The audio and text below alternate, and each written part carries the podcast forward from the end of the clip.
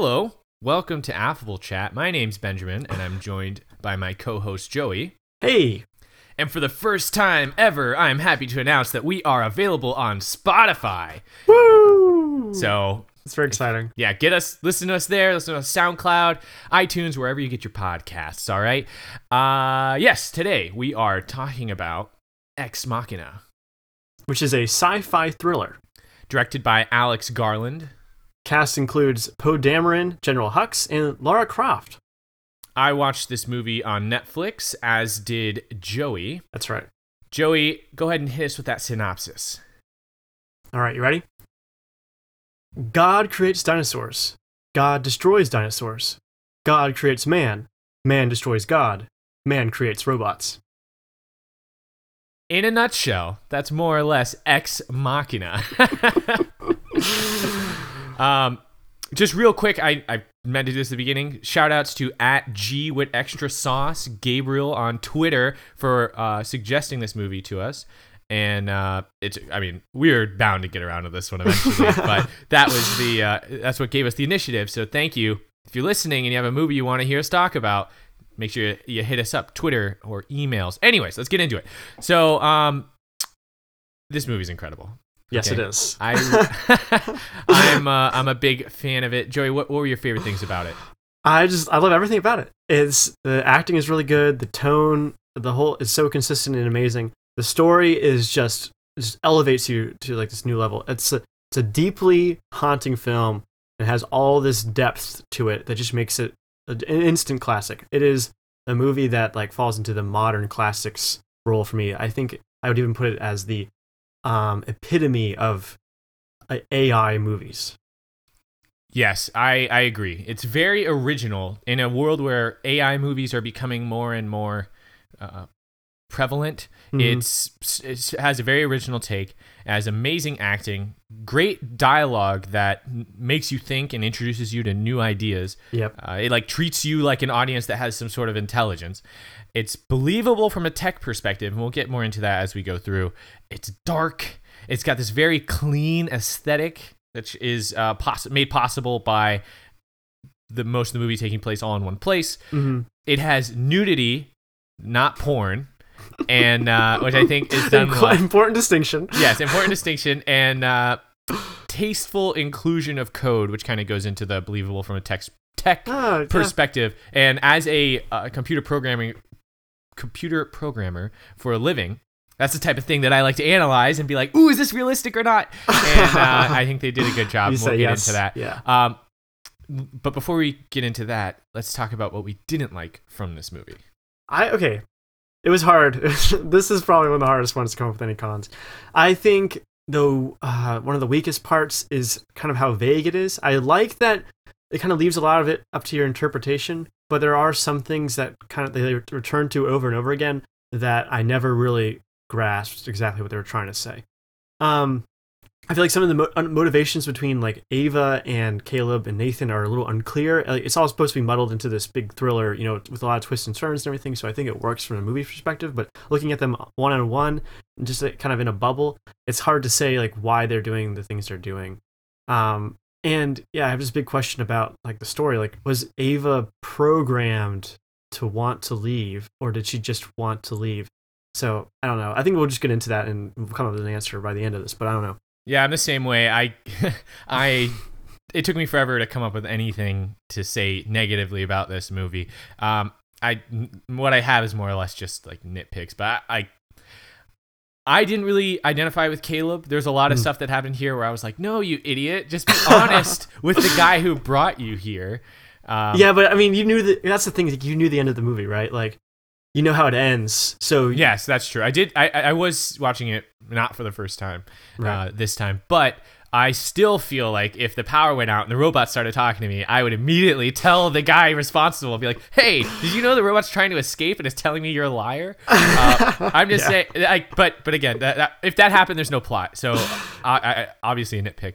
Yeah. Also, definitely have a kill switch for your robots. If Yeah, they that's- if they that's escape, common sense. yeah, de- uh, definitely have like an app on your phone that lets you turn them off. Or I guess there's no cell signal, but you know what I'm saying. Have a way to turn them off remotely. Come on, don't have like you shouldn't have to take the the weights off of your barbell, off of your uh, dumbbells to knock their arm and their jaws off. Okay, so uh, but again, big time, big time nitpicks there.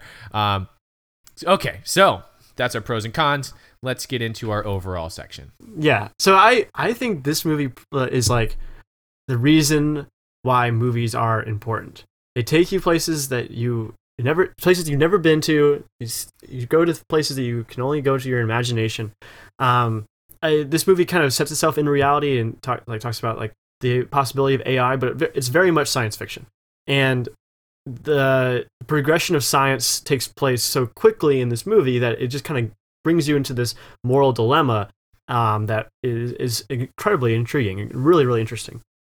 And just like you said earlier, this movie really treats its audience with respect. All the things it talks about, it explains, but does it in a way that's that assumes you already know what it is. And that I think that's really important because it shows like respect for your audience, but it also kind of says, hey, you know, there's a lot of people who know and think about this stuff. Here's an interesting and like nuanced way of taking on this information. Right, like a really good example of that is when they talk about the Turing test, which Exactly. if you're into if you've studied computer science at all, you know what the Turing test is. Even if Yeah. you haven't studied computer science, you probably you might know what that is. Yeah. If you're just into tech or science fiction. But you have to know what the Turing test is for that scene to make sense. So The rest they of the do it- movie to make sense. Right, and they but so they do it in a way that is they can still explain it, but it's logical. It's not like the Turing test is da da da. They Right. it's the genius testing the young computer programmer he's brought into him. He's like, you know, you know what the Turing test is, right? And he's like, yes, of course I know what that is. And he goes, Yeah. you know, tell me. So I, you can so you can prove that you know right it. it, works in the story sense. it's it's perfect yeah Yes. and the, uh, the audience is brought along with it so you understand where the stakes are and how you know all the different points need to be taking so and it, i mean it's not the exact turing test turing test was a little more specific but it's enough for you to understand what's going on and why they're doing what they're doing and yeah i think the movie just flows so perfectly like the characters are so like are so interesting and they have all this depth to them that just is slowly revealed to you. And you're like oh you know like who is Nathan? And, and who is Ava? And who is Caleb? And it slowly becomes more and more clear who these people are and what their downfalls are and you know what their real motivations are. It's it's interesting. And it, it leaves you with a lot of questions, but it also it has this amazing just kind of feeling to it throughout.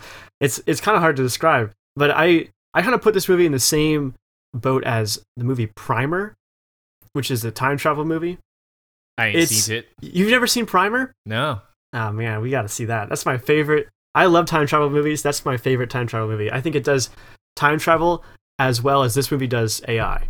Okay. And it's, We'll we'll put it on the list. It's really really good. And it, I think it just it shows this whole idea in a way that's never been seen before, in a way that can only be understood in like, like a modern, you know, retelling of the story. If that makes sense. It's, it's So, a it's an wait, you're updated version of the Turing test. You know, Turing test was from the 1950s, but but this is like taking that to the next level and saying, hey, oh, there's more to this than you know we've previously thought. Yeah, I agree. Um, yeah. So the from the very moment that you see Ava, I think you can tell this movie is going to be something different. It's not just the incredible special effects that kind of bring you deeper and deeper. It's the special effects in this movie are amazing. They're they, you know, the the way her body is shaped and everything, it makes it look like you. Um, I mean, she's a robot, right? But you can tell it's like an actress with like you know something on her or something, some way of telling it. it but it's it just seems so natural and it's just subtle enough that it seems believable. You know, it's not like she's an AI or she's not like a CGI, um, you know, thing, right? She's like an actual person with like CGI on, stuff on her, and it just makes it so much cooler. So Yeah, she Yeah. does a great job of being kind of otherworldly with her motions. There's so many things where you're like, wow, would I turn my head before turning like that? Or is that like, is that how I do it? It, it almost Yeah. seems like calculated, but at the same that, time, that's like the kind of thing natural. that's so cool about this movie. like, and that's that's what I want to get into a little bit later. But yeah, like the very all the things that that it brings to the table, just the ideas behind it. Um, you know, this movie begs to be rewatched and studied over and over again. Well, I thought obviously, uh, this is just a fantastic movie altogether. Like it's such a trip wa- watching, especially because I feel like I always say stunning visuals whenever I think a movie looks cool, um, but it, it is. It's just the I I, really like how uh, the aesthetic for the movie it kind of go is parallel to the kind of idea of it. Um, with the the whole thing taking place in this house that's in the middle of the wilderness in this natural environment but the house is anything but natural. It's very planned out and structured and Yeah. uh, flat surfaces and corners and very clean it's like white walls ve- like you know eh, so it's just not very cluttered it's just the, the, even in the living room there's like a giant boulder that is part of the wall it becomes Yeah. it's like there's glass right up against it i mean it's uh very well planned out Yeah, it's a. I mean, it's a really interesting house because it's supposed to be like subtle, but also like you can. It displays how you know intense and uh, un like natural. I guess it is. you know? Yes, it, it is. It's kind of that. It follows that same idea of these AI, where Yeah. they're very much machine and uh, you know software, but they're becoming human. So they're they're combining those two very different things, much like the house does. I just think it's really cool. Uh, also, the way that they don't waste any of your time. The the movie starts out, and four minutes later, you're in the house where it all takes place. Yeah. They don't waste time being like, "This is what it's like to be a programmer" or anything. it it and that that scene doesn't even have any sound. When I he, know. when he wins the uh, when he wins the lottery or whatever. So I, I thought that was really cool. Like, well, I guess the sound design. It's I think it's one of the strongest elements of this movie. It Mm. amplifies everything. It amplifies the eeriness. It a- amplifies the the spectacle when you when you first see Ava. Uh, having like those, it, it's almost it's like a uh, I don't know exactly what's going on, but it's like these individual notes on a xylophone, and I don't know who thinks this stuff up, but it just goes so perfectly with what you're seeing. You almost don't even notice it. It Yeah. just and and I and I and I want to like focus on that. It kind of amplifies what you're seeing. It goes exactly uh, with the uh, like what you're what you're seeing visually.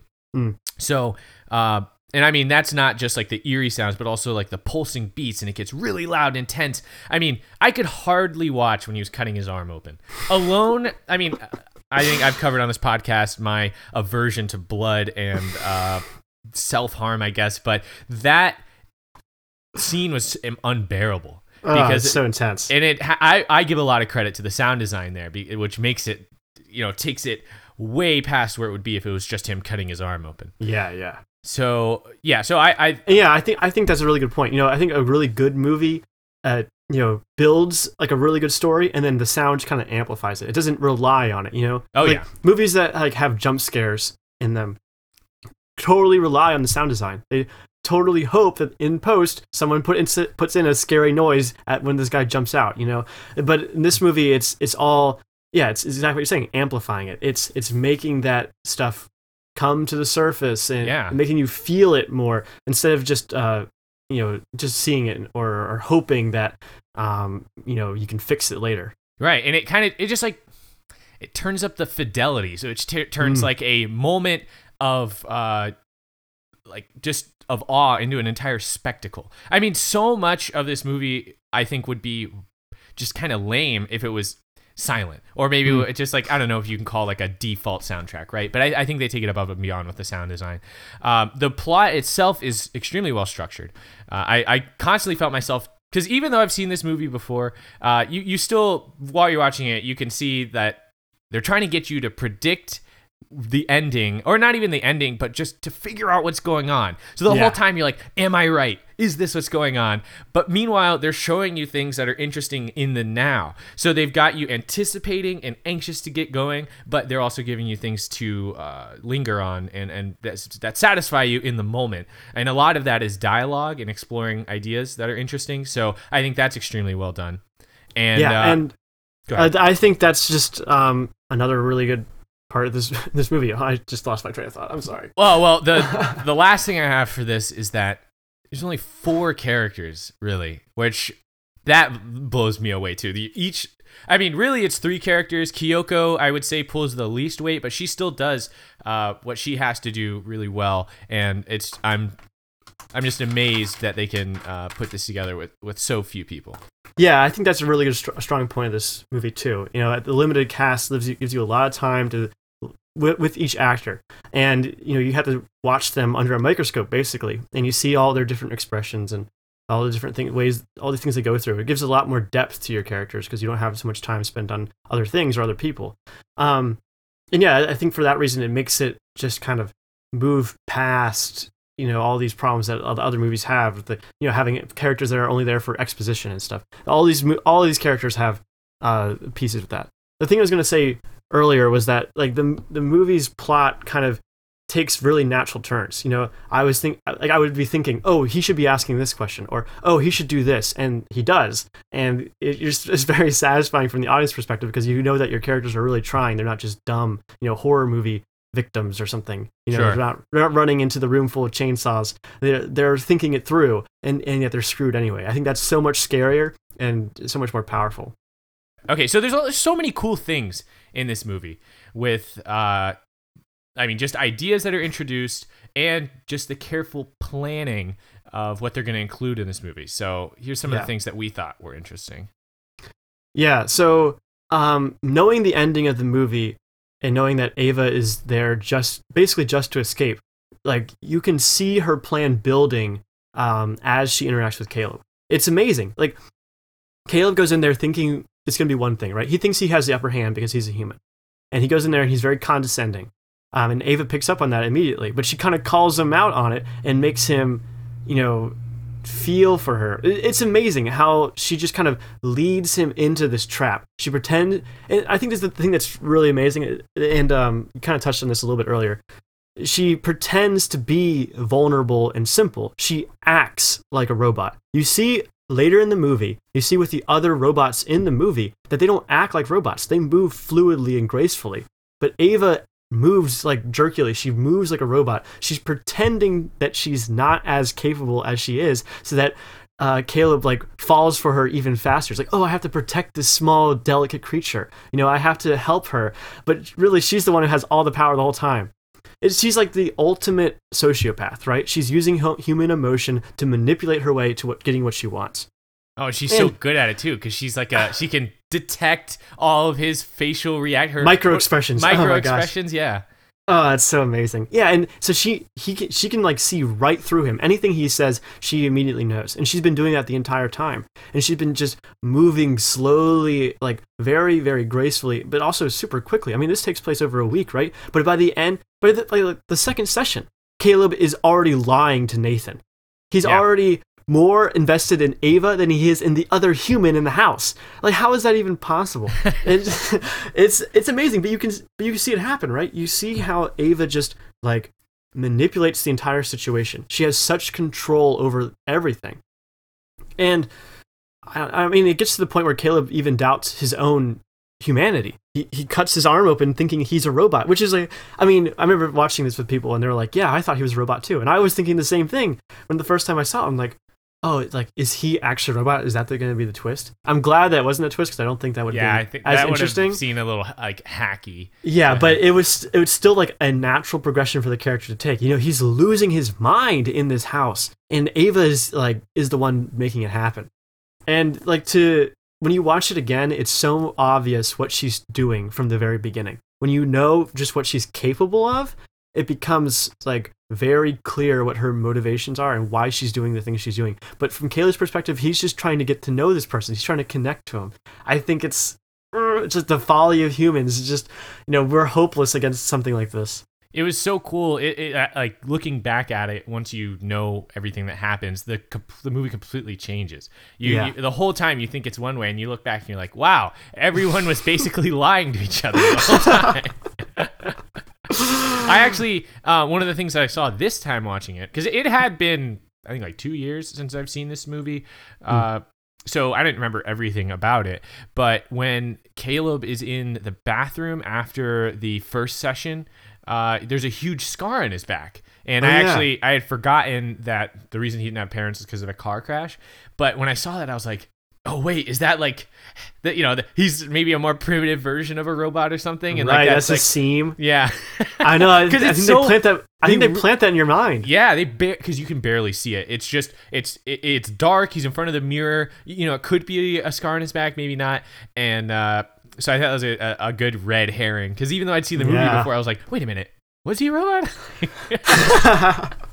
that is cool. That's really cool. Yeah, I like that a lot. Um, well, okay, so continuing on the whole, uh, Ava was putting on a facade this whole time. Right. I'm I'm actually I, I want to talk about how much Nathan knew because I there were definitely parts where I felt like Nathan should have detected what Caleb was up to and he didn't say anything or didn't act uh, react initially.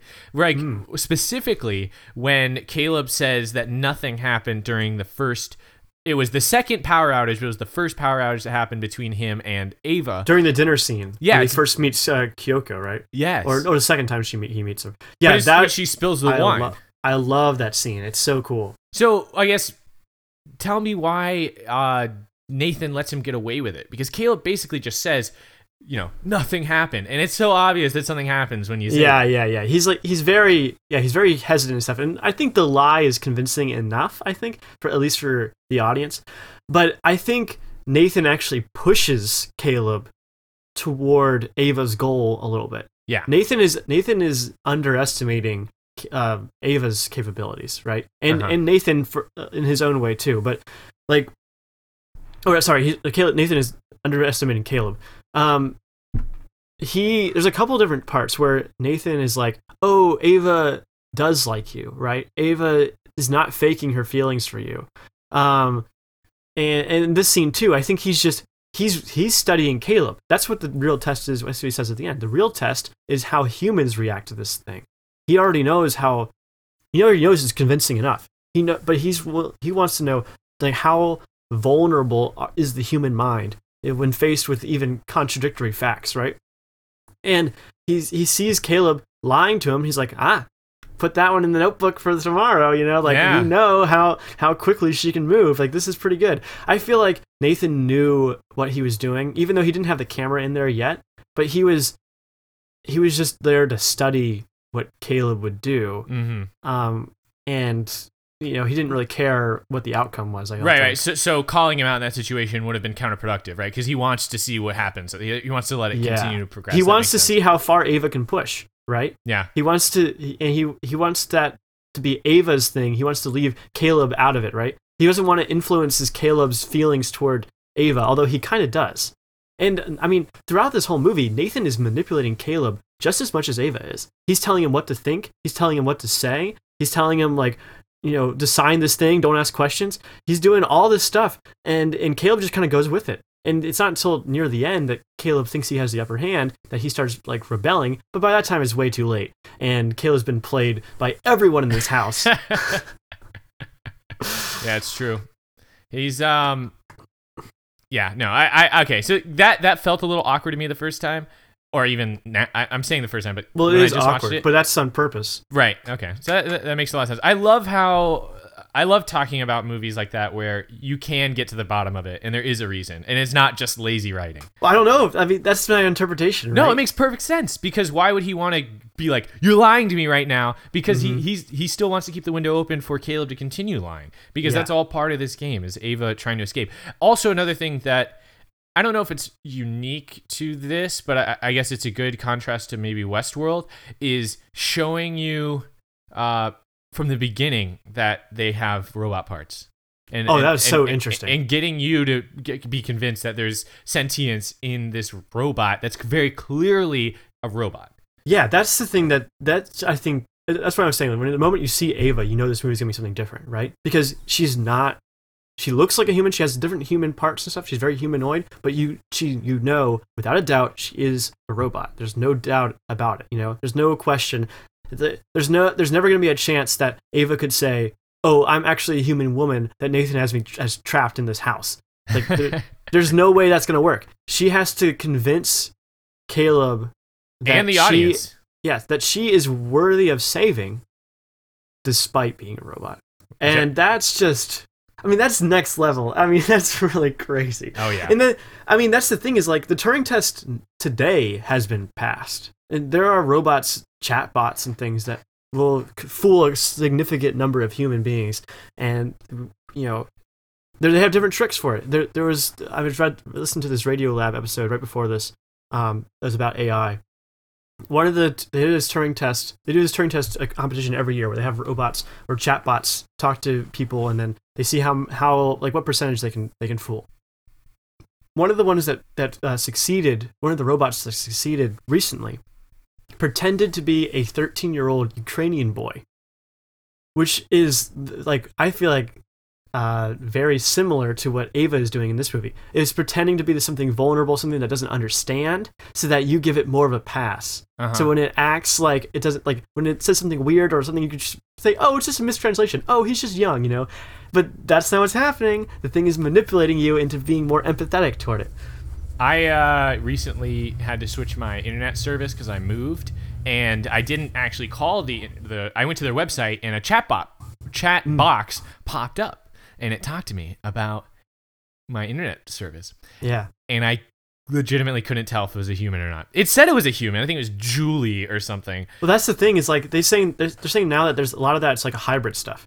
So it starts off with like, "Hi, how are you? I'm Julie," or like, you know, "What's your problem?" and everything. All of that is automated, and then and then it hands off to a person at a certain point, and that that transition is never seen to you, and you never know the difference. Yeah, I, I definitely wouldn't. Oh, oh, you know, if this whole conversation, because it was a pretty simple conversation, I wasn't exactly asking it hard questions, but it uh, it was super responsive, super quick, and I mean, there's only one real internet service provider in my area, so everybody uses it. And if you were gonna give us robots to help us with that, that's fine with me. And I couldn't tell. I legitimately couldn't tell. After I sat there and I was like, I can you scroll back through the text. I was like, oh man, all this could have been said by a robot. So I think it's cool. Yeah. I mean, like, I may have been fooled already in my life without even knowing it. You may have I'm- been. I'm you know? yeah, anyone could. You know, it's it's so prevalent right now. That so, I think this movie shows what's the next step. You know, how do we how do we deal with robots that act and seem and emote like humans? I mean, think about what how this movie would be different if Ava was just like a gray box, right? Like it, there would never be a question of, you know, oh, I should let her out or anything, right? It would always be like, oh, I'm I'm not a human. Like this is not a human thing. Yeah. But like because she has like human like qualities and because she like dresses the way she does and because of, you know, the way she acts and the way she speaks, it she seems so much more human. Right. It's. uh I think it would be interesting. Uh, is uh Hal nine thousand or what is his name? Yeah, yeah. Isn't Hal nine thousand? Is he supposed to be an AI? I actually Yeah, he's a, he's a he's a rogue AI.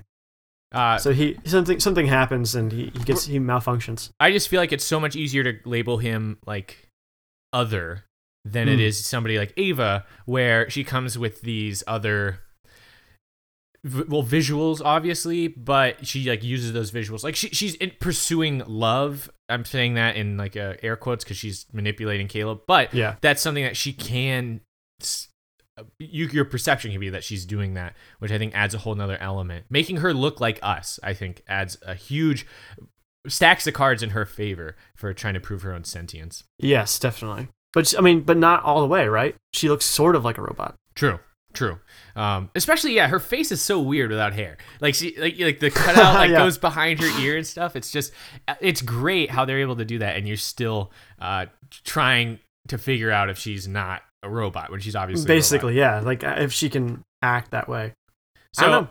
so I, that's the thing is like I think this the the Turing test now is not testing robots, it's testing humans. It's seeing how far are we like how far are we going to go to prove that something has like feelings or has sentience. I mean there's all these tests they do like there was this um really interesting um Mind Field episode that Vsauce did for their YouTube Red, Red show. Um it was like a really short set segment where they had these little like robot bugs you know those hex bugs have you seen this before they're just like Yeah. little um little motors inside vibrate? of- yeah they vibrate and they move across the floor yeah um so they did two experiments they had two sets of people right one uh, in the first one they had the little robot and they had it stray around and everything and they're like all right this is a robot this is how it works And then afterward, they put it on a table and say, "All right, now now destroy it." And they give him a sledgehammer, and then so that people are like, "All right," and they smash the thing, and they're like, "How do you feel about it?" And they're like, "I don't, don't feel anything. That was cool. I like destroying things." And then then they brought in a second group of people, and they showed that same bug with one that wasn't destroyed, but the same idea, and they said, "This this bug is named Kevin." and you can see that he is actually very energetic and very curious and he wanders around and he's doing the exact same thing he was doing before but now he has this whole story and a name and everything and then they bring him out and they say all right now smash kevin. And they're like no i'm not going to smash kevin he's my friend. I know so much about him. Like you you assign all of these human qualities to things and that makes you empathetic toward it and that's like this movie is saying oh that's almost a weakness like we are much easier fooled because of that. Yeah. That's interesting. It's uh Kevin doesn't even look like a human at all.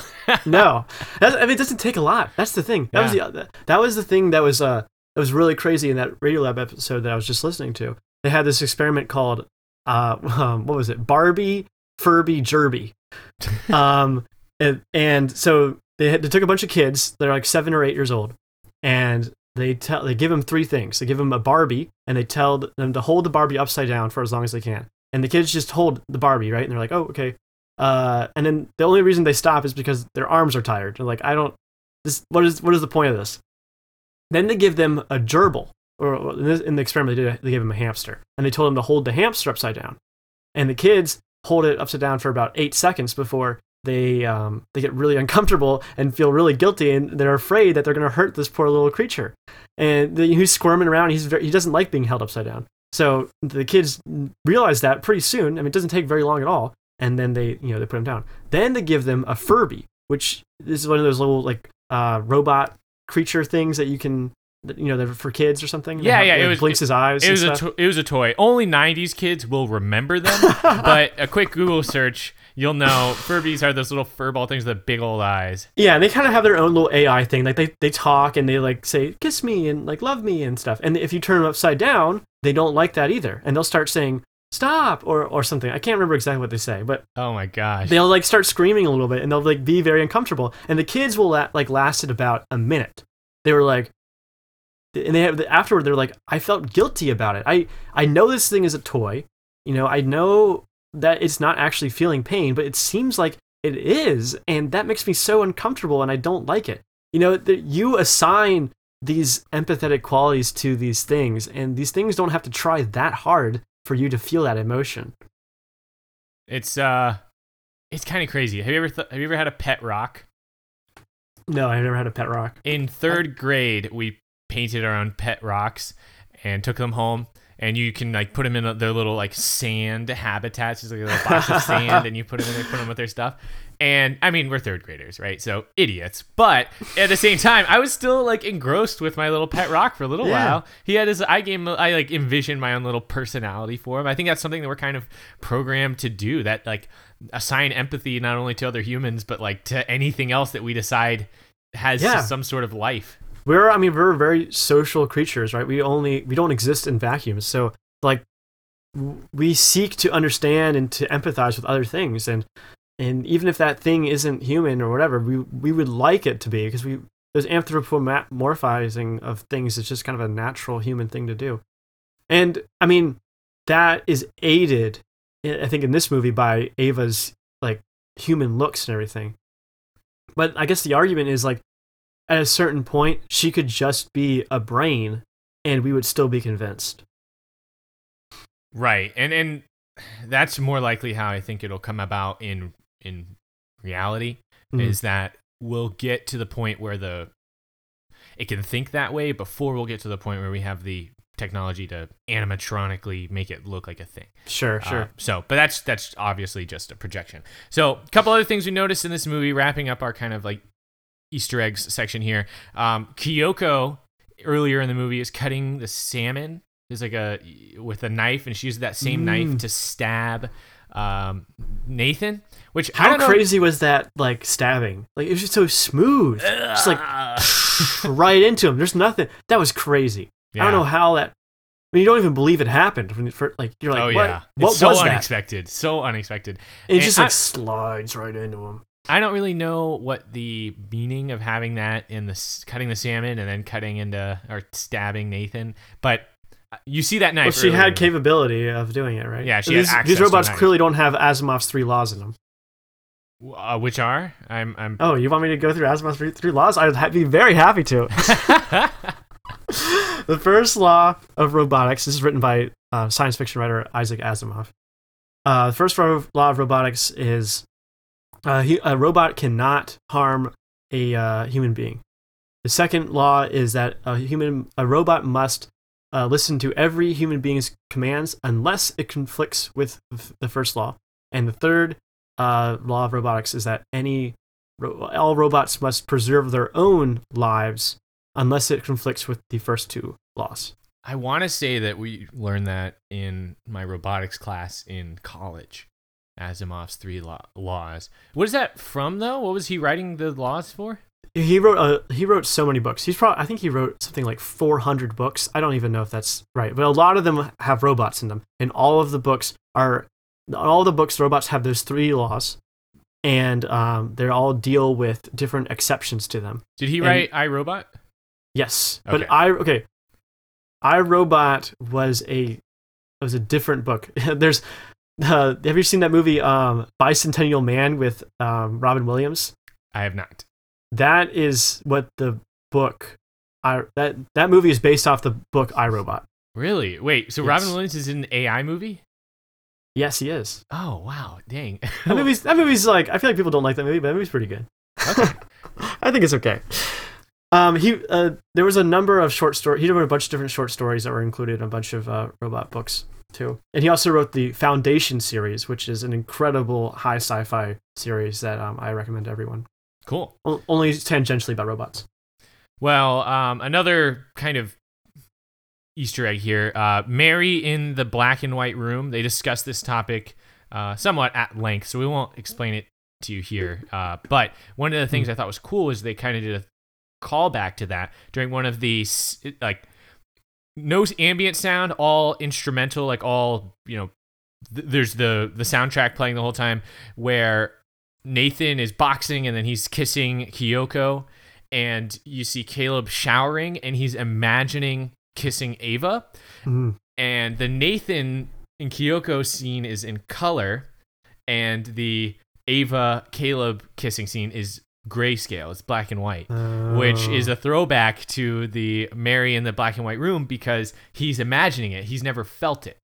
Uh, Right. What, what he's what he wants to do with Ava, which I thought was, was that's cool pretty good. I Yeah. like that a lot. and, and it's not, not i mean like that's inside of this sequence that's also just really cool to look at so i thought that was neat um so earlier i mentioned i humble bragged uh, that i'm a computer programmer and whenever i see code in a show i always like to pause and take a look at it and see if i can see what it means and if it's if it's real or if it's total garbage yeah. and I thought I had this movie. I when Caleb sits down, it's it's when Nathan is drunk out of his mind and Caleb's able to acquire his key card and go into his computer and he starts doing some hacking, you know, and it just Hacktastic. right, right, and it, he pops up what looks like a Sublime page with. Uh, he starts writing some code really quickly. So I paused it. You can see it really clearly, and it just looks like a number generator. Like it looks like a prime number generator and some other and another function in there. And I was a little bit frustrated. I was like, "Oh, that has nothing to do with what he's doing right now." Um, they obviously are just trying to fool the audience into thinking he's doing some code because it did. I mean, it flashes really quickly. You're not if you're just a you're just looking at it you're like, "Oh, he's writing code." Casual like me. Yeah, yeah. These a mere mortal. yeah, these casuals don't know what he's talking about, but it's actually a really cool Easter egg. So um, the the right the code that he writes can be run in Python, and it's basically just a, a couple of functions and then a print statement.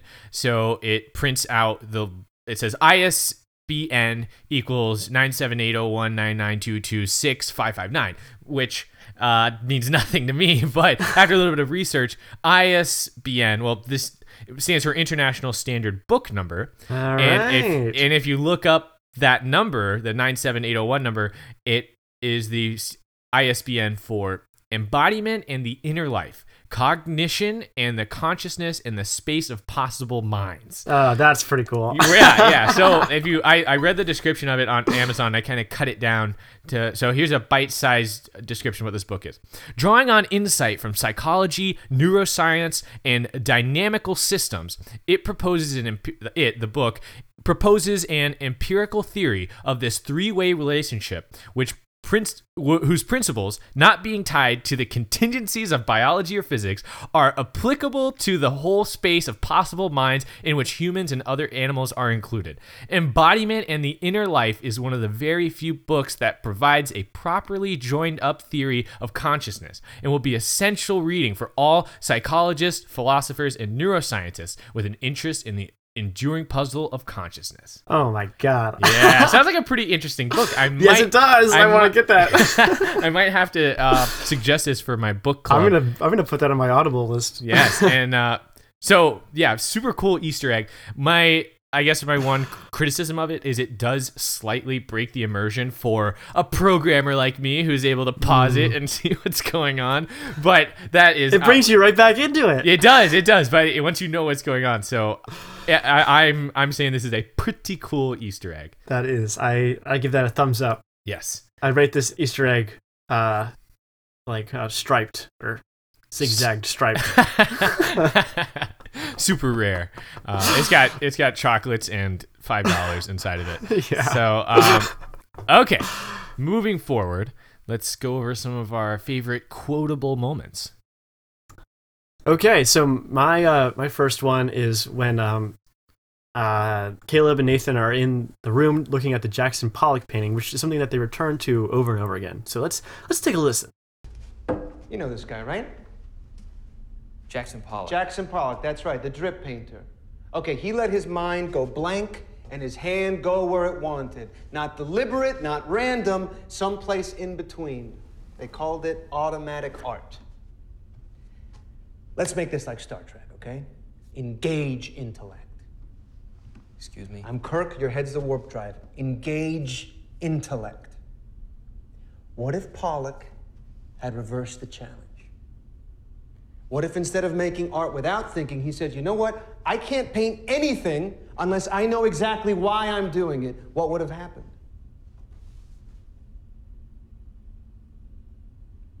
He never would have made a single mark. Yes, you see, there's my guy. There's my buddy who thinks before he opens his mouth. He never would have made a single mark. The challenge is not to act automatically.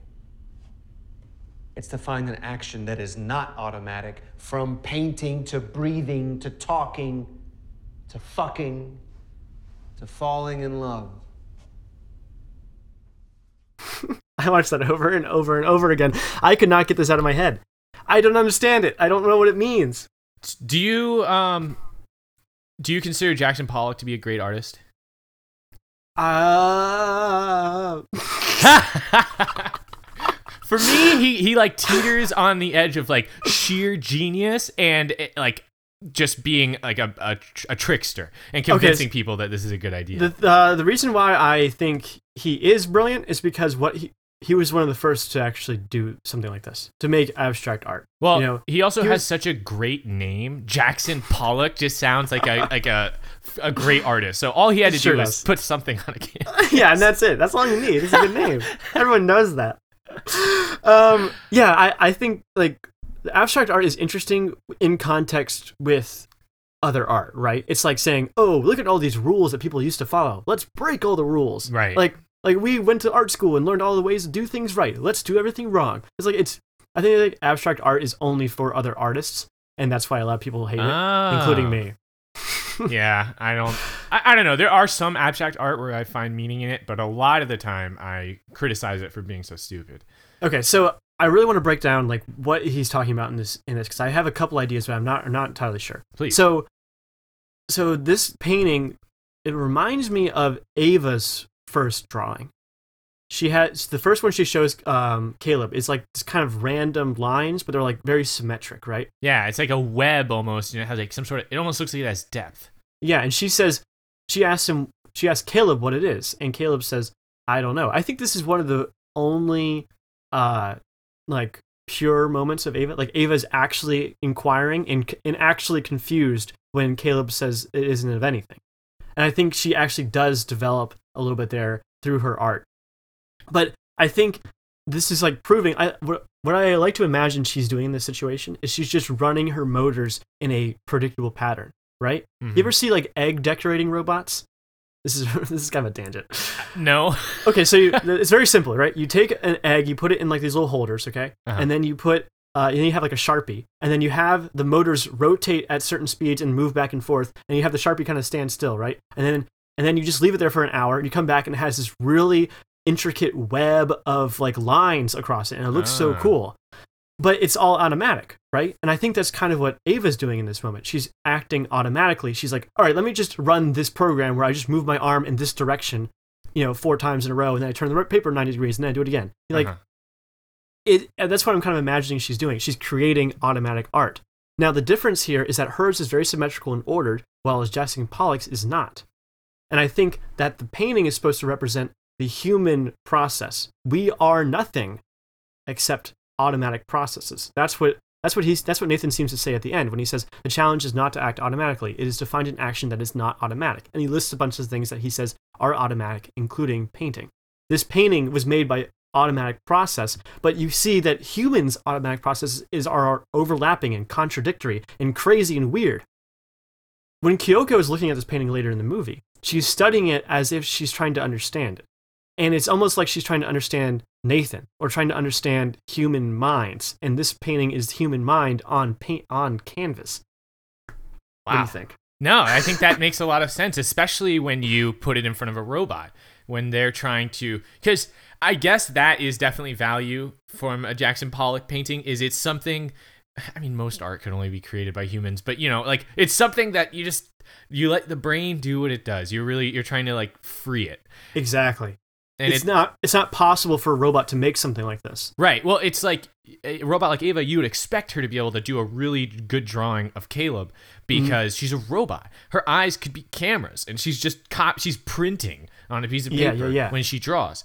Uh, so uh, yeah, I, I think that is really cool to put a, a a machine in front of a Jackson Pollock and and see what happens. Right. It's I mean it's like the unordered chaos. It's like show, like trying to get a robot to calculate uh pi, like the last digit of pi, right?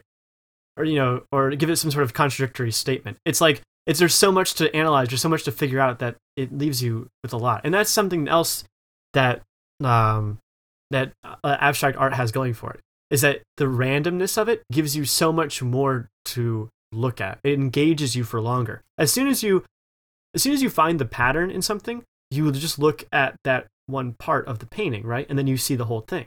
You don't have to you search for the pattern, you find the pattern, there there it is. There's nothing more to it. But when that when it's just random noise, when it's almost just static and there is no pattern, it like it engages you for longer and you're you're more engaged, I suppose. but I don't know. Like I, the, the other thing that's really interesting about this whole sequence is that, like, are the robots acting automatically? Has, uh, uh, has um, Nathan created th- something that can act non-automatically? Yeah. And uh, I mean, the answer is I don't know. I mean, Ava seems to be acting when she's interacting with Caleb. She's acting with purpose. She knows where she wants to go. She knows how to get there. She does that, right? Yeah. Caleb, on the other hand, gets distracted. He's he's he he goes in there for the purpose, but but but when he comes out of there, he has some other idea in his head. You know, he's he is acting automatically. He is falling in love. Well, as opposed to what she's doing, what would you call what she's doing if she's not well, acting she's automatically? well, she's she has a goal. She, uh, as um, you know, Caleb doesn't really have a goal. He's just kind of feeling. uh huh. A- Ava, like uh, Nathan says, is a rat in a maze. Her goal is to get out. Yeah. So she's all of her actions are tailored toward that. And when you watch the movie, you can see it. You can see all the ways she manipulates Caleb into getting exactly what she wants.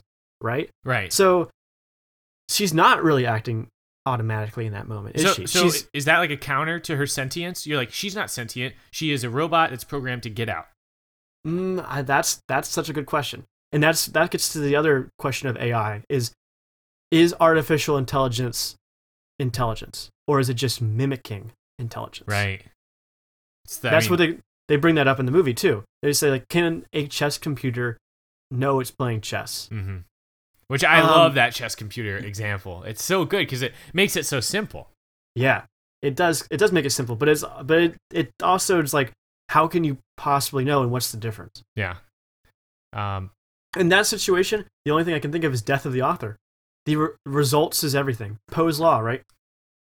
If it acts and talks and seems like it's intelligent, then what's the difference? Right. You like you and I, right? We're biological systems, but we act like we have free will. If we didn't, the, all of our society would break down. But there's no proof that there is such thing as free will. well, yeah. I wasn't gonna tell you this, but I'm actually just a robot. I was gonna Yeah. tell you that at the end of this. Stealing my jokes. Ben, ben, Benji bought five thousand uh, with the podcasting uh, package installed. Podcasting package. That's funny. The, okay, one other thing I want to talk about with this with this scene is the limbic system. So the limbic system is like our uh, our mammal brain. It's like because you heard of the lizard brain. I right? have. which is like your base drives. Then there's the limbic system, which is like uh like more complex stuff, but it deals with motivation and emotion.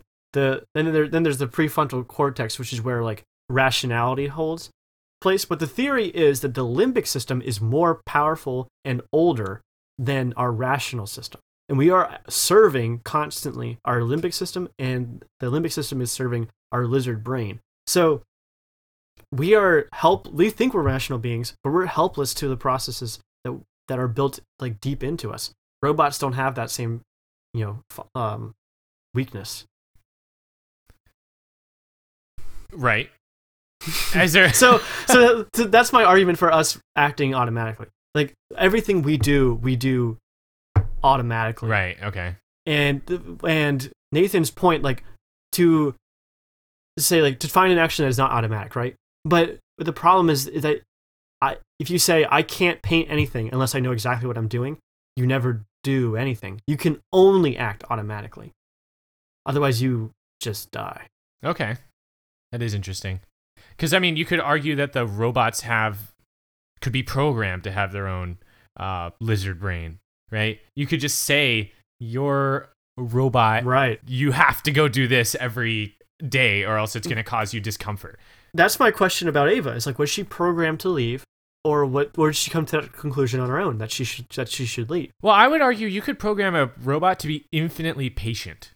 So she wouldn't need to, uh, like, unless you t- programmed her to have, like, there's just so much that you, you could set yourself that she could be content content with being in the room.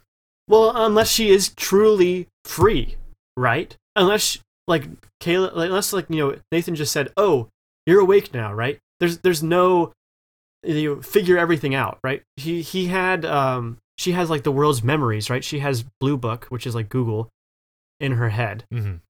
so she can know she knows a lot about you know things and everything, but she she's just like Mary in the black and white room. She doesn't know anything beyond this room. Right. So she's I don't I like I don't know. It's you can say like oh you can program her to do these things or whatever, but like it's almost that almost kind of defeats the purpose of it. You give her no limitations.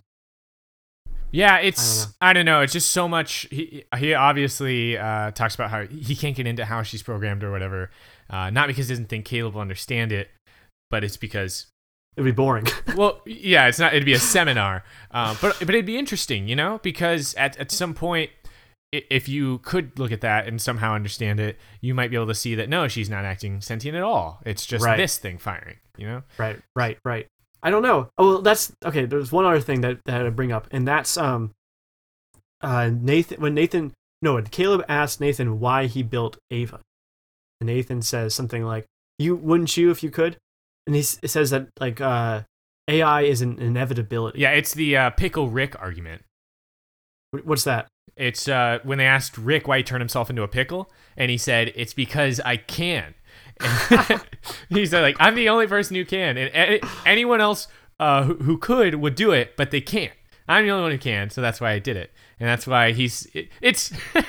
I was hoping you'd know that reference. It's uh, I do know that reference, but I don't agree with all with it. he's uh, well, he's saying it's an and like it- it's different because Rick does it because he's the only one who can, uh, and Nathan does it because it's an inevitability, and he can, uh, because if he doesn't, someone else will. Right, but doesn't that mean he's acting automatically? And that AI is the like was always meant to come from humans. Human beings are automatically, without hesitation, you know, going to create AI. Ooh. I mean, I don't know. Maybe. It definitely seems inevitable right now. Definitely does. Hmm. Yeah. That's why this movie's haunting. Okay. All right. I, Well, we'll, I think we'll I got get, my piece out. yeah, yeah. We'll, we'll, we'll uh, we we still have a little bit more to talk about AI, but um, let's continue with our quotes here, which we're we're somehow in the still in the quote section. um, okay, so this is a short excerpt that happens when Caleb is flying in at the very beginning. I thought was just worth exploring real quick. How long until we get to his estate? We've been flying over his estate for the past two hours. So when I heard that, I was like, "Whoa, two hours in a helicopter!" Uh, first off, how did you not ask that earlier? Because it's been two hours. But also, but also, what a huge estate. So I looked it up, and nor- uh, like a normal helicopter, at least helicopters that look like that one. I don't know helicopters very well. Apparently, can top out their their speed at about 160 miles per hour. I'm gonna assume they weren't hauling, uh, like they weren't trying to get their like the fastest speed possible. So Sure. let's just bump it down to maybe 100 miles an hour. Still two hours? That's 200 miles. This state is absolutely gigantic. Which Maybe he took the long way. Maybe Or, I, or when maybe I first flying in a big circle. that's what I thought when he first said that. He's like, I've been fl- we've been flying over the state for two hours. I've just been like trolling you. I'm waiting for you to ask if we're there yet. but but I mean, that makes sense. You can't see the house, like, you can't see the house that well. yeah, It's well, like pretty far from the. Well, um, what I what I'm getting at is that it creates a reasonable situation for there to be no cell signal, and that's the first thing about this movie that you have to get over is you can't have the him have access to the internet and the outside world, and I think they do an okay job of covering that up. Yeah. it does seem I a little think, weird. I think it's really. I th- I heard I read this uh, review that said it was um indicative of The Shining, this isolation feeling. Mhm. Like there's very limited cast, right? And there's also like there's there's no one for miles, no one to call for help. right. You know, It's scary. Yeah, it's- and and uh, not signing the non-disclosure agreement till you get there. That should be a gin- ginormous red flag. But uh, but yeah, anyways, that's how you force people to do it. yeah, I would probably would have done it too. Um, but anyways, so the now uh, this next one, which we, we've been talking for a while now, and this is about to open another Pandora's box. So we'll try to we'll try to limit this, but uh, it's th- I thought this was an intriguing conversation. And in answer to your real question, you bet she can fuck. What? In between her legs, there's an opening with a concentration of sensors. You engage them in the right way, creates a pleasure response. So, if you wanted to screw her, mechanically speaking, you could, and she'd enjoy it. So I feel like this is such an obvious thing that you have to bring up when Okay. you start making artificial intelligence that looks realistic. Because this already definitely exists. Not as convincing as it is in this movie, but it definitely does exist. And it's uh, something that's coming up, I think, sooner than people expect. I'm not Yeah. sure how our society will accept it in, but I think it's worth talking about. Um, for me, this like this is like another. Um, I'm taking this back to where we were going, but this is kind of another uh example of Nathan manipulating Caleb. He is showing he, he's not just Nathan being perverted, even though he definitely is. He he's saying, "Oh, look, like it's so much it's so much more enticing to save the cute girl than it is to save the gray box." Um, and this is just like him, you know, sweetening the bait a little bit. I oh think. yeah, because especially because he did it with his porn searches. So he like yeah, that was crazy too. I I think about that almost every day. I think about how like he built that profile off of his like porn searches. So he became like Ava was the perfect woman in in uh in Caleb's eyes. you know? Yeah. it's just that's next level. That's so creepy. So creepy. Well, and it's it's becoming a thing, right? You'll be able to theoretically mail order your perfect robot woman uh, Mm. for your for you to use, and uh, I don't know. I'm I'm wondering where that's gonna go. I, on the I one know. hand, that's super creepy, and if you knew somebody who had a robot woman you know, they just kept in their closet, uh, that's weird. But Okay, okay. Well, what about like a? They have this in in um in Ready Player One in the book. They have these haptic suits that you can have sex with, and you can like plug into the VR thing, yeah, and you can like go to orgies. yeah. Is that is, is that better or worse, or is that the same as having a sex robot? uh, I don't know. It it sounds like a sex robot with more parts. Like That's just a sex about with extra steps. extra steps. Yeah, that's another Rick and Morty um, reference for you. But it's I don't know. I, I I honestly don't know the psychology behind people who are uh, sexually violent, like sexual assault and stuff like that. Like what leads people to do that and their motivations behind it. Um, because I get the impression that part of the reason they it's so satisfying them is that there is a victim involved. Um, but I've also heard like the incel community where people are led to violence just because of they can't have sex. Nobody wants to have sex with them. So maybe this is like uh, a pacifier in some s- capacity where it's like, all right, you don't have to be sexually unsatisfied anymore. You can get one of these robots and there's no victims. There's no woman who's held down and has to be there because like this is something that is you can't control. You you yeah, have to but do. that's the thing is like if the robots were like Ava and Kyoko in this movie, then aren't they like just as human? Right, I don't know. That's That's that's, the the gray like- area. Do you give a sex robot sentience though? I feel like you don't. yeah, that's the thing. Ugh, That's the thing. it's I don't know. There's this whole other element to this movie. It's kind of like Ava as the femme fatale, of like she seems like she's a damsel in distress and he's saving, but she really she's the one manipulating the, all the strings and stuff. yeah. I think it's really interesting. Um, but I don't think we really have time to get into the feminist angle of this movie. I think we're gonna. Uh, and I, I also don't want to spend too much time on this subject, but uh, I think it's one of the things that is in this movie that i you'll see in real life. It's already happening in real life. Mm. Uh, so it's. I don't know. Yeah, I'll cross that bridge when I get to it. I'm not. I'm gonna push it out of my mind. All right, Joey. I think you know what it's time for. yes, it's time For us to go a little deeper, deeper, deeper. Okay, so I got some questions. Hopefully, you can give me some answers. Oh, brother. Maybe not. I don't know. The point of this is we'll figure it out together. Yeah. Okay, so why ending the movie? Why did Ava leave Caleb? Okay, so I don't know, but this is my uh, theory. Okay. Is that she didn't. It was either leave him or kill him. Why? Because she wants to go join society. And she can't do that if anyone knows she's a robot. Well, she might be able to if Caleb promises not to like to tell anybody. But Caleb's been a liar this whole movie. Why would she ever trust him? So I think leaving him behind, it was either kill him or, or leave him behind, and and like because this way she covers all of her bases, uh, or at least almost completely. If somebody Yeah. shows up at the house, they're probably gonna be like, hmm, what, what happened? What are these schematics for a girl I know? yeah. what, what about this footage of a robot that's not here anymore? Uh, but but she uh, so I think that is it. She's just covering her tracks. Yeah, I, I agree with that. It's just so that that like subtle look, right? Where she walks out, she locks the door behind her. Caleb's still in the room. He's banging on the door, telling her like, "Let me out, let me out." She gets in the elevator, and then there's this little look to the side, like, and to the audience. I mean, it's only like a half a second. Oh, yeah. The audience knows that she sees him and left him there on purpose. It's like there's no question at all. It's not like she forgot or anything. She's like, "No, I'm leaving you here," and she says that to him. She says, "Um, Will He you be staying like- here? will you will you stay here?" Yeah. And it's uh, And he he doesn't understand. She's totally screwing him. Yeah. Uh, powerful moment though. Really powerful moment. Okay, so here's here's another good question.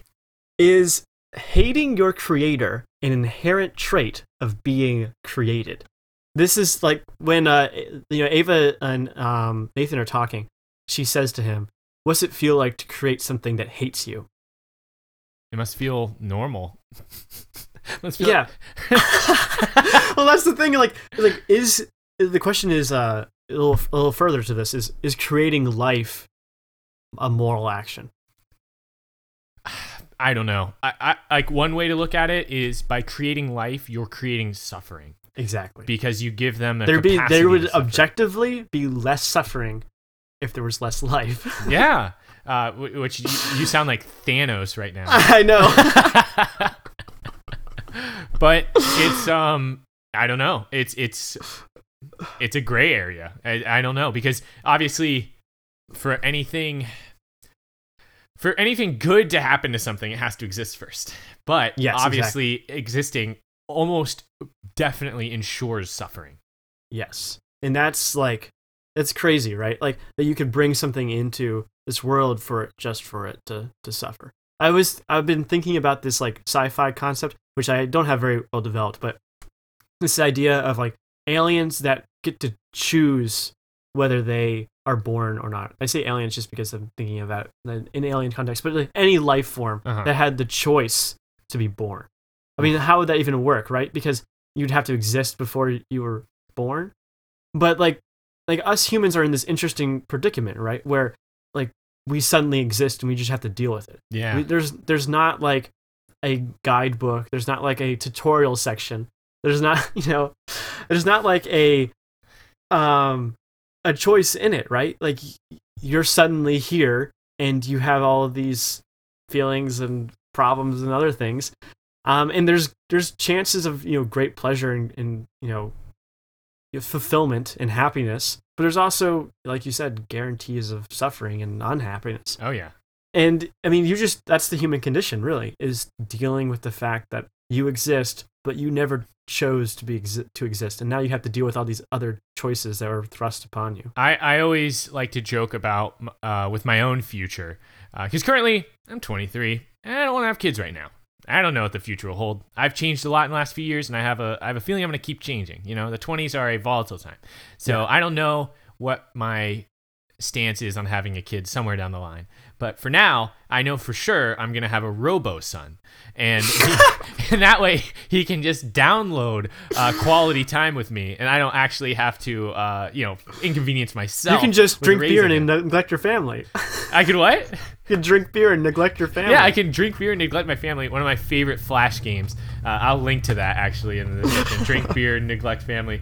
Um, but I, uh, I always talk about having my Robo Son because I don't want to have to bring something into this world that's going to suffer. And my Robo Son won't be entirely sentient. He'll just be there to be my Robo Son. When I don't want him around, I can just turn him off and not feel bad about it. But this movie is maybe throwing some uh, throwing a wrench into that whole operation. Don't 'Cause I- turn me off, Dad.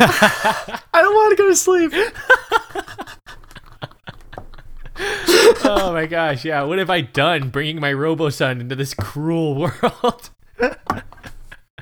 Oh, the kids call me metal butt or something. I don't know.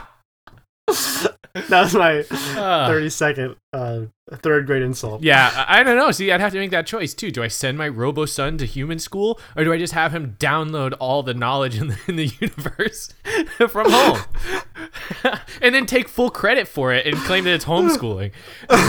Your Robo Son is so smart. Yep, that's Yeah, that's all me. That's it. Yeah. I uh so I don't know. This uh I might have to stop making that joke because I- it's it's just as cruel um bringing my little robo son into this world. yeah.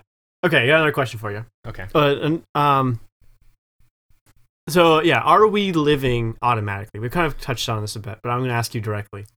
Are do you have a choice in the matter? I mean, in your life, like not in choice of existing. We already covered that we don't. If you do, you have a choice in like what you do, or are you just acting according to processes that are already in place? Can you Do you have free will? can you know? Can you know? I think the fact that we can think about it is something. it's a step in the direction towards free will to even be Mhm. able to conceive the uh, notion that we might not have free will. But I don't know how you'd ever definitively prove that you're living with free will and not just Yeah. acting automatically. it's not just thinking about thinking it's thinking about thinking about thinking like it's it's going that extra step and saying like what exactly is consciousness is consciousness an emergent like that's something that he that that uh, i think caleb brings up is is consciousness an emergent property of like other brains communicating like if you lived alone on a desert island would you ever have an original thought Ooh, would you think in a language? I think they brought that up with the. Mm-hmm. Uh, some people believe that language uh, exists when you're born, and it's Mm. just uh, like your ability to express it or whatever, uh, which I thought was pretty cool. Yeah, that's that's talked about in this movie too. Because Ava knows language when she was born, but Caleb had to learn it. Right, right. So I don't know. It's There's this there's this cool meme that's going around right now called the NPC meme. I don't know if you've heard about it. It's, it's become very controversial, really very political, very political. Uh, but it's it's really interesting. I think it's it's pretty clever. Um, the idea is that it was just kind of a stupid joke that somebody put. I think like on Reddit or 4chan or something. They were like, "I have a theory that reincarnation is real, and there's only a limited number of actual souls, and everybody else is an NPC." and here are the like the traits of being an NPC is like, "Oh, you like mainstream movies." Oh, you like like pop music. Oh, like you know, you eat at Applebee's. I don't know. It's like it could be any. It could be anything, right? yeah. Like that. that- That's where it becomes political. It's like, oh, the right is all made of NPCs. Oh, the left is all made of Oh, NPCs. brother. But um, but I think this is interesting, right? Like how much of your life is just acting automatically, and are what's the if if you were a non-player character in a video game, would your life be that different than how it is now? Oh God. Oh my gosh. That's a tough question. I mean, we kind of we kind of treat other people, at least people that we're, we're not close to, as NPCs. You know, it's hard to to be constantly aware of the personhood of other people, and we often treat other people as means to ends. You know, this cashier is taking too long. Oh, these people in traffic are you know are slow and everything. You don't think about you know them behind like the story behind it. You just think, oh, these are people in my way. These are just NPCs. It's uh I can kind of liken this to playing Madden and watching football in real life where things Oh, if you like sports, you're definitely an NPC. well, the the game itself, one of my favorite things to do is to try to simulate real football in the game, which is really hard because the games they make suck. So you have to like doing a lot of editing to try to make it more realistic. Anyways, um, me and my friends will sometimes postulate on which people in the NFL are players like players playing Madden, and which ones are just the computers, uh, which are always worse. So there was like a Oh my situation. God. David Johnson plays for the Cardinals, and he's so good, just outrageously good on a very bad team. And you can play it different ways in Madden. You can control the entire team, you control one player, you can be the coach, Yeah, yeah. stuff like that. And we always postulated David Johnson is a creative player. Somebody logged on to Madden and made David Johnson with outrageous stats, and he's just so good. And we're like, yeah, obviously he's going to do good. He's controlled by the creative player. Meanwhile, the Patriots are, are Bill Belichick is the player because hmm. he's always making these ridiculous trades and doing all, like making the smartest moves where you're like, he should turn the difficulty up. Like he's it's he's playing on an easy mode. He should turn the difficulty up. So I I I I definitely understand what you're talking about. This NPC meme. Um, I'm definitely have to look into that. Is there a good Yeah. place where we could send our listeners? Like, is there a Reddit post or Uh, something? I don't. I'm not, I don't have anything links, but I can look one up and R put one in the r description. r slash meme economy. Uh. Nah, nah, I haven't seen it on there. Don't like that one as much. Although I subscribe to it. Go to know, know your meme. Know your meme has all the best. Know your meme is such a good, uh, Very good resource. Yeah. Um, but yeah, Underrated. I, I do like that uh, NPC. Uh, I mean, it's kind of just derivative of just like, am I the only human? Uh, exactly. It's yeah. just you know you can never really prove it. right. The other okay, so there's one. I got one more uh, deep question for you. Okay. And this is about um, something called Last Thursdayism. I've also heard other names for it, but basically it's this idea that the universe was created last Thursday or very very recently, and um, all your memories and all that stuff is just implanted into your brain. Um, so Ooh. this is something that Caleb kind of addresses directly when he cuts his arm open, thinking he's a robot, right? He, he's asking, he's really asking, can he trust his own memories? You know, did his life even exist before he showed up in this house? Yeah, I, that's such a terrifying question, especially now. I, I talked about how I'm in my 20s now. The difference between my memory of when I was really young now and my memory when I was really young when I was like nine or 10 is ridiculous. It's it's like there's sometimes you're like, was I even ever that young?